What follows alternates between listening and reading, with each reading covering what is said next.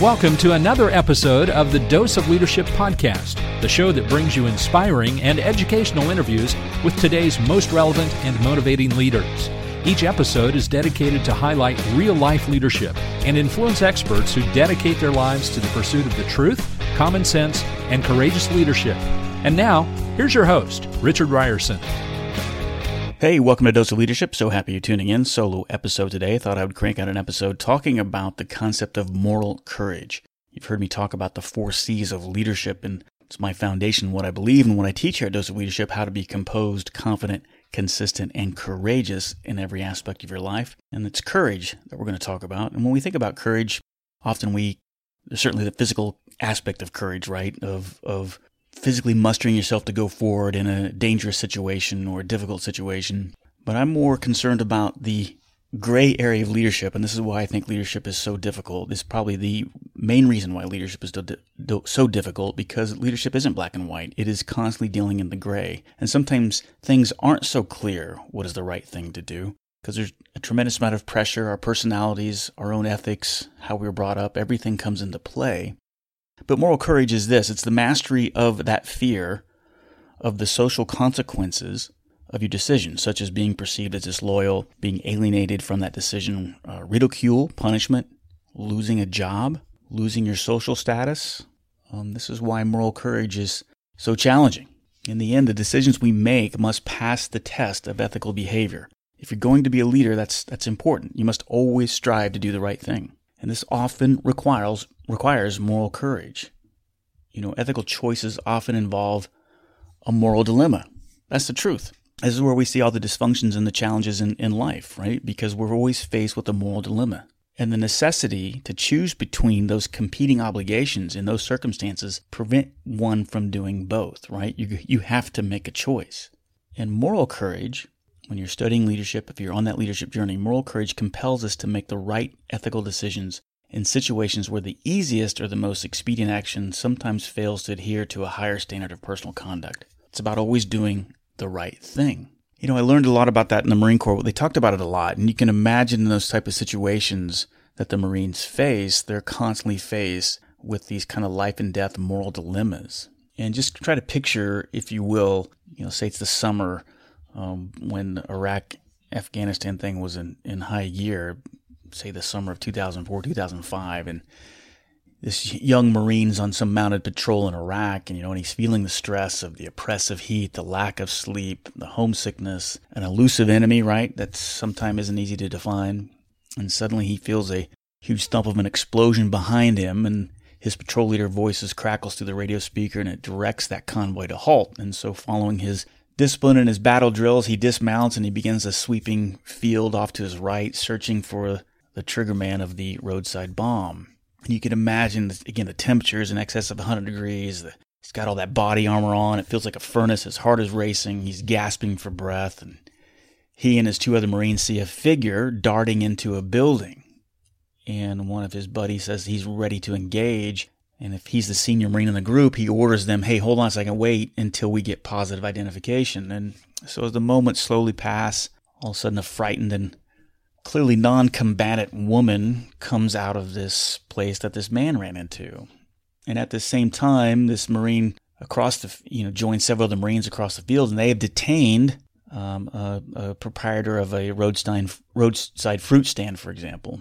And it's clear from the proximity of where that guy in the fruit stand was and an abandoned sandal of someone fleeing a scene that that man, the guy in the fruit stand, obviously knows who initiated the attack. So just imagine and try to empathize with that pressure and understanding what is right. And the idea of, of having the discipline of moral courage is going to keep him from physically attacking this fruit stand owner, this liar, and beating him until he tells him who triggered the triggered the roadside bomb. Those are the challenges that I mean that's the extreme, right? I mean thank goodness we don't have to be faced with those type of situations, but I give you that example just to kind of highlight the power and the importance of moral courage because by exercising that restraint, you retain your honor, you set an example because everybody's watching you, right? And man, oh man, those are difficult choices. But there's difficult choices in peacetime too, or, or you know, not those type of drastic situations. We're faced with them every single day. I remember there's a famous uh, kind of popular story um, that I remember hearing about, and it's simple, where it was kind of usually tradition in the Marine Corps for a company to give a platoon. Each, each company has three or four platoons, and it was tradition if you know you go 30 days without any disciplinary problems from your Marines that you give them a 72 hour liberty. Well, there was one platoon. They were reaching 28 days. Everything was fine. And there was this one pl- platoon in the 29th day. One of their Marines went um, UA or went on an unauthorized absence. He left without permission, basically. And so that's a disciplinary action. But no one outside the platoon knew that. Obviously, everybody in the platoon knew he was missing, and the platoon commander knew he was missing. And so that's a moral dilemma, right? The platoon commander is faced with a moral dilemma. He can ignore that unauthorized absence and ensure that the rest of his Marines go on this well earned liberty just one guy kind of screwed it up for everybody, right? Or he could report the absent absence, forfeit the liber- liberty, and perhaps the morale of the platoon, right? Put yourself in that situation. Man, one day to go, and this one knucklehead leaves and screws the whole thing up, and nobody outside the platoon knows it. So what do you do? Do you report it to the company commander? Well, you know, think about that. That's not easy, is it, right? Because you seem like what is the right thing to do? It's not black and white, is it? Ultimately, the platoon commander chose to do the right thing, the latter, gonna stick to their kind of rules of discipline, right? That they have. They're stated, they're clear that this is these are the expectations that we will have. And anyway, he reported that unauthorized absence to his company commander. Now, obviously, what do you think the Marines thought of that platoon commander at that moment? Certainly, they were disappointed. Not only had they lost their hard-earned liberty, but also also they were initially disappointed in him for sure. I'm sure there was a lot of um, bad things said about that platoon commander. But think about the long game. Remember, this is an infinite game. This is a, a long marathon. Slowly, over succeeding days, I'm sure they came to respect the difficult choice that was made by that platoon commander. And soon, we would hope that what would be realized is that they could count on this platoon commander to do what was right always, no matter how difficult or how unpopular. See, that's this is why it's so difficult, right? It's the moral challenge that makes leadership so difficult. You can't put it to pen and paper. You can't. I mean, uh, certainly there's tons of leadership books. You know, I try to do this here on the show, but it's those real life actions that make leadership so damn difficult. And you've got to overcome those moral challenges. You're going to be faced with them. You've already been faced with tons of them already. You know you have. You've seen it. You've seen moral challenges. You've seen people face with them. You've seen them fail and you've seen them succeed. Again, it's the mastery of the fear of the social consequences. Can't you know? Nobody wants to be perceived as disloyal. Nobody wants to be alienated. No one wants to be ridiculed. No one wants to get punished. No one wants to lose their job. No one wants to lose their social status. But those that's the risk. That's the price you have to pay in the short term. The risk of to make sure you're always doing the right thing. Sometimes the choice is crystal clear, right? Sometimes it's just so apparent what right and wrong it is, right? Not all dilemmas are difficult to choose from. Sometimes they are bordering black and white, and there's absolutely no question it's the right thing to do. But in most cases, in a lot of cases, the correct course of action just isn't so clear. In the end, as leaders, we must accept full accountability for our actions.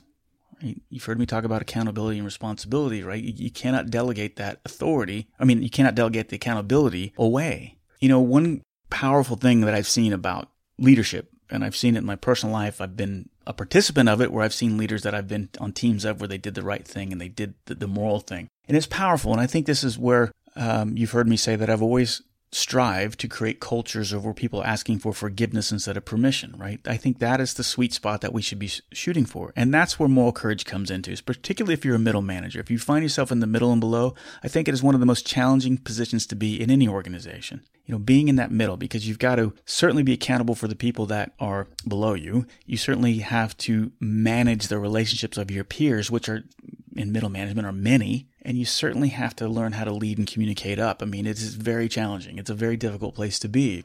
And that's where often where a lot of moral courage comes into play because, you know, as leaders, we must, who we're accountable for, our team members, our subordinates must feel that we genuinely care and that we are fighting for a worthy cause and that their sacrifices that whatever they do working late you know putting in the extra hours doing whatever are not made in in vain and so you as the leader you're constantly acting as a buffer to protect subordinates. That's a key responsibility of any leader, right? We would all agree with that. And it, it's difficult. And that's where the moral courage comes into play because many times, particularly in large organizations where you're dealing with bureaucracy, You have to be that buffer, and you're faced with some choices like what's the right thing to do. And sometimes, um, and I'm not saying what's right or wrong, sometimes doing the right thing is going against an age old policy or a manual or a procedure or a process or a rule. And that's where the moral courage comes into play. Obviously, you can see there's examples in combat time and time again where people are on the front line and they see a situation there was a famous situation, uh, I, story in Vietnam, and I'll spare you all the, the gory details. But basically, what it was, the enemy uh, was discovered on the other side of this river, and the only thing that separated the enemy and from the uh, U.S. forces was this bridge, and it was a key bridge. It was a vital bridge. It was whoever owned that bridge had the advantage. Well, the problem was is that the U.S. forces were outnumbered, right? And so what we? And it was clear they were going to cross this bridge in a matter of hours, and if they did, they were going to overrun the forces forces. But if you blow up the bridge, man, it's going to set back from a logistical standpoint the, the battle. I mean, it had huge ramifications, right? I mean, you can see the dilemma. And so the, the leaders on the ground in the front were trying to get permission to destroy this bridge and to stop this enemy advance. And nobody was willing to make the decision. They just kept pushing up this hierarchical chain time and time again. It's like, who's going to make the final decision? And fortunately,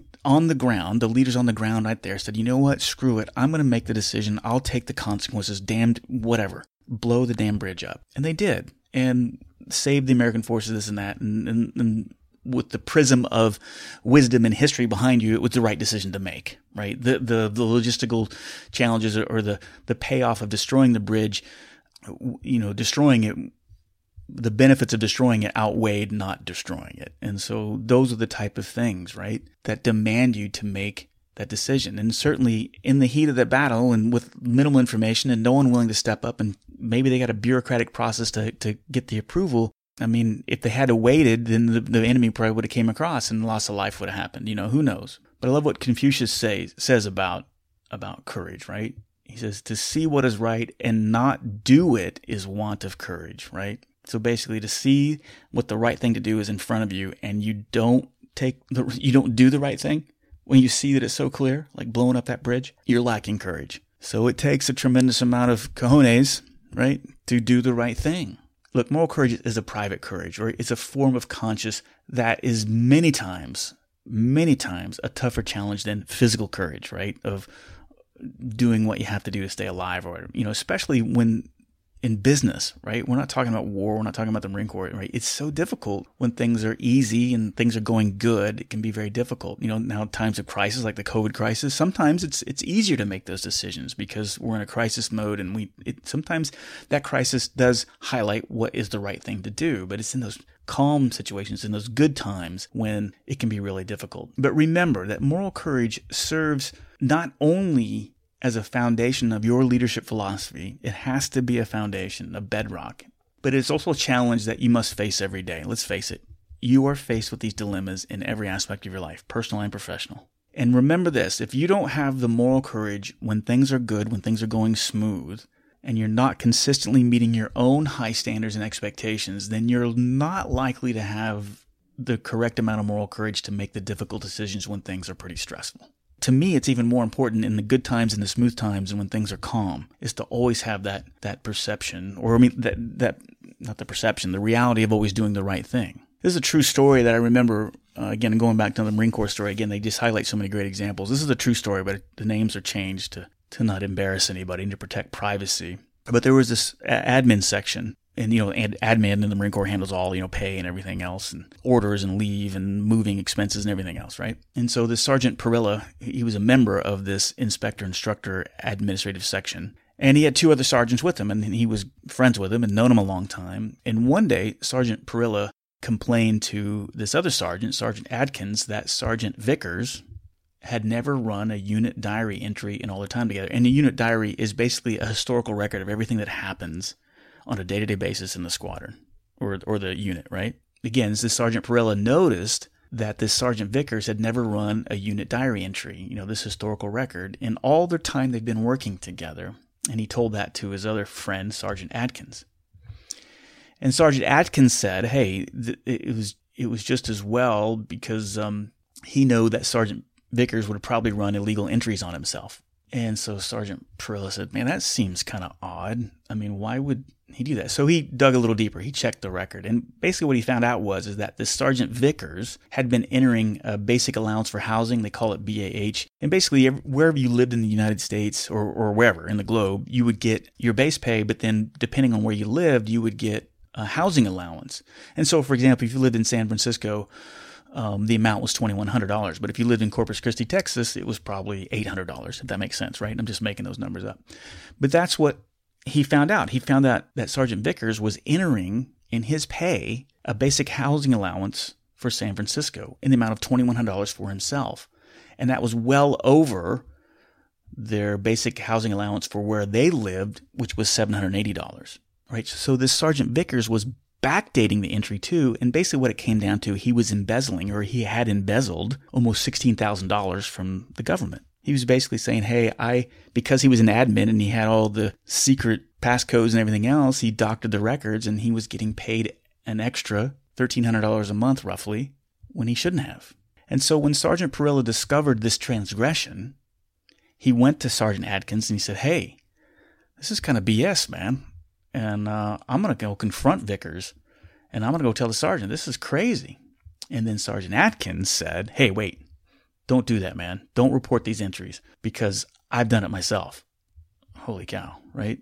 In fact, what was found out that Sergeant Atkins, the other guy, he'd been running a separation allowance on himself, backdating it two years in the tune of defrauding the government about $6,000. Holy cow. So imagine you're Parrilla, right?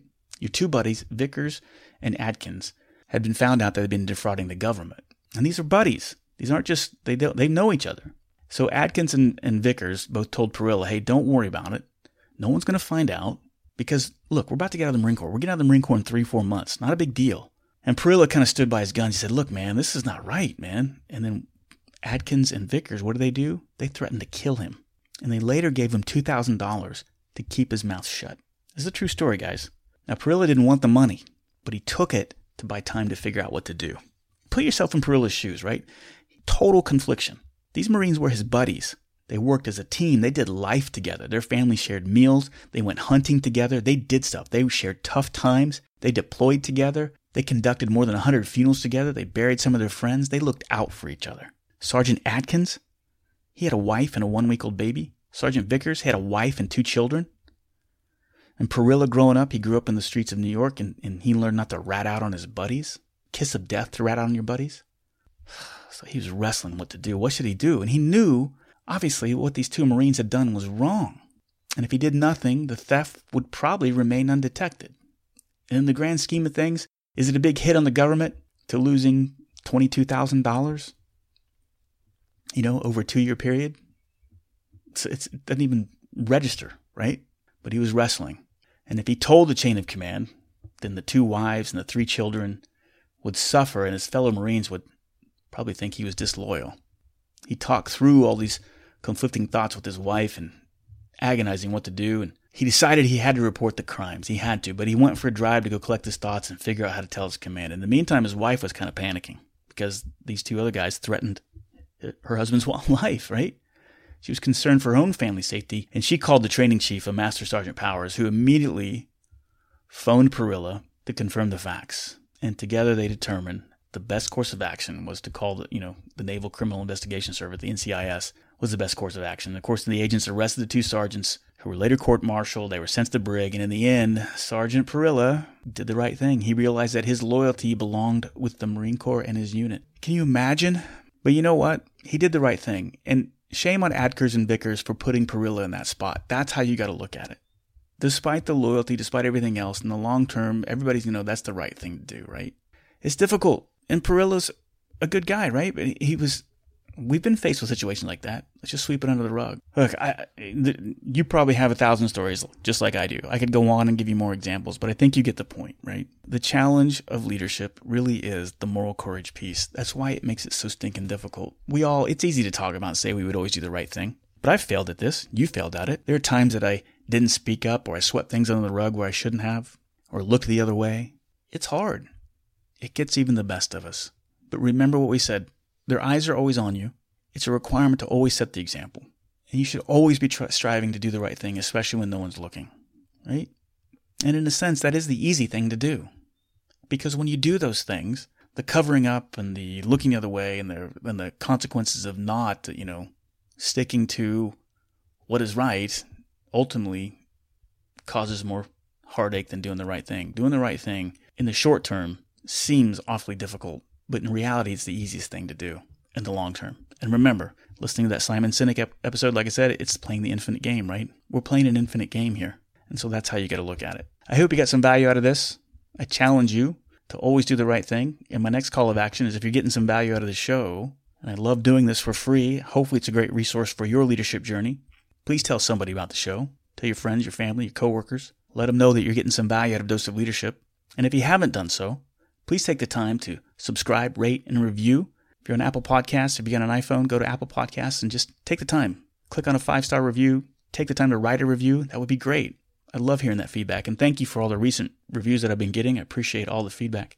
But it helps in the algorithm and helps keep me front and center. You know, we're in the top 20 consistently in Apple Podcasts under the business management category. And I can't do it without your support. If you got a Android phone, Stitcher, Google Play, they got ways you can write reviews as well. Spotify, same thing. And reach out to me, doseofleadership.com. You can fill out the contact me form. It'll send me a direct email, or you can email me directly, richard at doseofleadership.com. Let me know where you're at in your leadership journey. If you've got some great examples and stories, I'd love to share them on here. And let me know. I answer every email. It may take me a while, but I do answer every email. that people that, that talk to me personally, and uh, I'm easy to reach. And also check out my website if you are looking for a speaker, a coach, or even doing some online training. Legacy Leader Blueprint course is a great way to train your team, particularly in the shelter in place era. I've trained over 34 organizations in the Legacy Leader Blueprint course, and it doesn't break the bank. It's $500 a seat. It's a great way to plant the seeds of a leadership culture in your team to get people to understand these concepts of leadership that we talk about all the time on Dose of Leadership. I really do appreciate it. All right, thank you so much for being a fan and a loyal supporter of the show. I look forward to the next time we're together. In the meantime, make it a great one.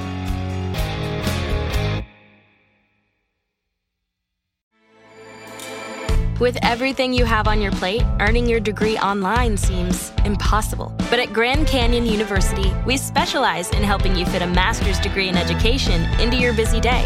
Your graduation team, led by your own GCU counselor, provides you with the personal support you need to succeed. Achieve your goals with a plan and team behind you. Find your purpose at Grand Canyon University. Visit gcu.edu.